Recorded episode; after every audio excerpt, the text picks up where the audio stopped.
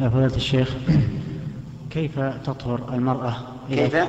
تطهر المرأة إذا كانت لأول مرة تلد ومضى عليها بعد الولادة ثلاثين يوما والدم ما زال مستمرا ثم أتى بعد مباشرة صفرة واستمرت حتى اليوم الخمسين فكيف تطهر آه هذه المرأة نرى أنها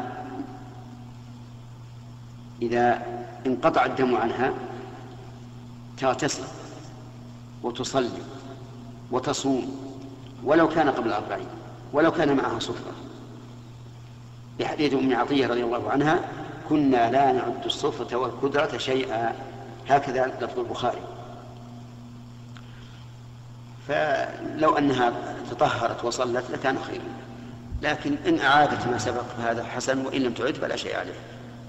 لكن يا شيخ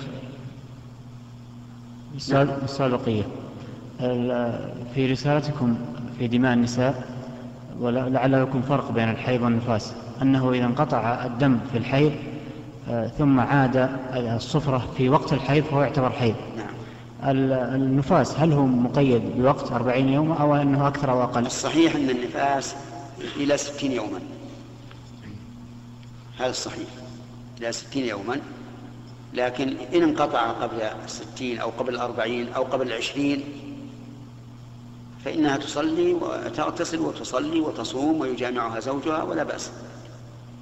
ولو كان بعد الدم الصفرة مباشرة بدون أي طهر أي نعم. هذا هذا ما رأيناه. هذا ما رأيناه أخيرا. لأن هذا أريح للنساء. وبعض النساء يقولون لنا يقولن لنا إن الصفرة تبقى معهن أكثر الشهر. بعضهم يقول الصفرة تستمر إلى إلى الحيضة الثانية. نعم جزاكم الله خير